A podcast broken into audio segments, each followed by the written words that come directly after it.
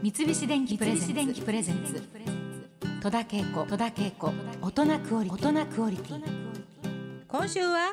佃煮にフォーカスしています。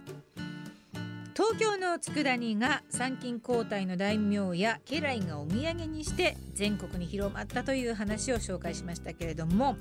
もちろんですねその前から同じような料理は全国にあったと言われております。例えば東海から関西にかけてポピュラーなのがしぐれ煮そうです。このしぐれ煮には馴染みがあります。私もあの子供の頃から東海出身ですから。しぐれ煮という感じで市場とかそういうところにもねたくさん出ておりました。もともとはですね桑名の名産として知られるハマグリを桑名のハマグリですね。そのハマグリを醤油やみりんなどで煮込んだものを松尾芭蕉の弟子で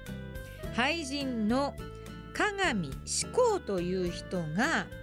しぐれハマグリと呼んだのが始まりなんだそうです。しぐれあの時間の字雨でハマグリ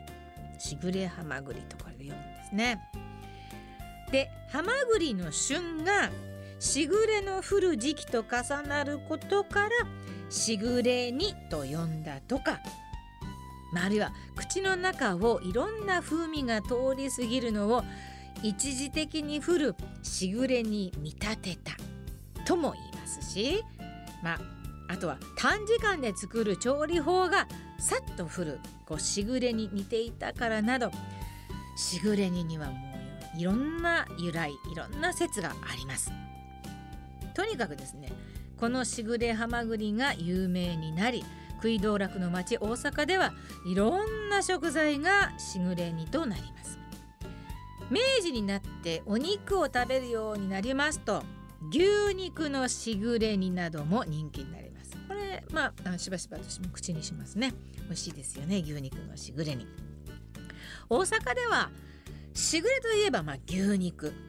で名古屋人は、まあ、東海地方の人かな。アサリを思い浮かべるのが一般的なんだそうです。確かにおっしゃる通りです、えー、私もあのしぐれ煮といえばまあアサリっていう感じですね。あのそれがもうずっと子供の時にあのまあアサリがしぐれ煮なんだっていうふうにずっと思ってましたからね。さあそしてここです。佃煮としぐれ煮の違い。大体違いがあるということすら私は分かった。呼び方が違うだけで同じものかと思ってましたけどこれ違うんですね。呼び方だけではなくてこの醤油と砂糖やこうみりんで煮るのが佃煮。でしぐれ煮には生姜も使うという説もありますけれどもまあ今ではその境もまあだんだんなくなってきているというか。あのそうなんですよ。生姜あの刻んだやつがね入ってるんですよ。これ入ってた方が絶対美味しいと思うので。あでももう今はそんなになんかこうね差がなくなってきたっていう感じもあるんでしょうね。で、えー、この牛肉のしぐれ煮というのは大和煮とも呼ばれているそうなんですね。まあいろんな呼び方がありますよね。でこちらその大和煮の方は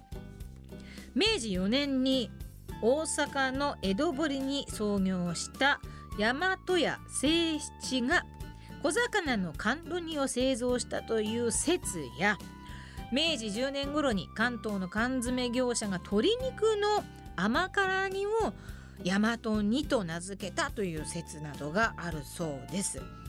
まあ、こういうのはねもうどこが本当で何が正しいのかよく分かりませんけれども大和煮というのもいろんな説があるわけですね。でそして大正に入り東京の明治屋が販売した牛肉大和煮缶がヒット商品となり大和煮という名前が定着したと言われているそうです。明治屋ってすごいですね。やっぱりいろんなものをなんか作っていて牛肉大和煮缶が明治屋からこう販売されてヒットしたということなんですね。それから甘露煮と呼ばれる料理もあります鮎の甘露煮とかワカサギの甘露煮とかで甘露煮というのはですね魚を素焼きした後に醤油やみりん砂糖などで甘く煮詰めたもののことを言うそうなんですよね。で煮崩れを防ぐために一度焼いてあるかどうかが佃煮と甘露煮の違いなんですね。まあ、今日はもうあの初めて知ることばっかりでこんなにあのなんとかになんとかにっていう名前のつくものにこう違いがあるなんてね全然知らなかったんですけれども。お酒の魚やお弁当のおかずおにぎりの具に、えー、などなどいろんな楽しみ方がある佃煮です。あそうだな。あのおにぎりの中にあのアサリのしぐれに入ってるとちょっと美味しいなって子供の頃思ってましたね。まあこの佃煮食べるのはもうほんと一口ですけどたくさんの工程で作られているそうなんです。取ってきた原料をですねその材料をですね洗浄して洗ってそして水切りしてで異物除去。そうですね。貝だったらこう砂とかそういうのもねありますからそういった異物を除去してで大きさなどを今度選別してで加熱。熱を加えてであとは液切り。水分をこう切る。ね。でそういう工程もあってまたその後また冷まして冷凍あるいは冷蔵して保管。するそうです。さまざ、まな工程を経て出来上がるわけなんですけどもね。今年の6月ですね浅草の老舗佃煮屋として知られる船金さんが店主高齢化のためと惜しまれながら閉店されたそうです。やっぱりちょっと食べる人たちがすごく少なくなってきてるのかなって思うんですよねこれ需要と供給の問題で。まああの買っていうようですがなんか伝統のお店がなくなるのはやっぱりすごく寂しいなというふうに思うわけですよね。あの伝統の味を作ってそうやって販売されてる人たちが少なくなると、まあ、当然あの食べる機会も減ってしまうということでねあのちょっと心してそういったものも私もたくさん食べて日本の味を継承するようにあの少しでもお手伝いしたいなというふうに今日は思いました。三菱電機プレゼンツ。戸田恵子。大人クオリティ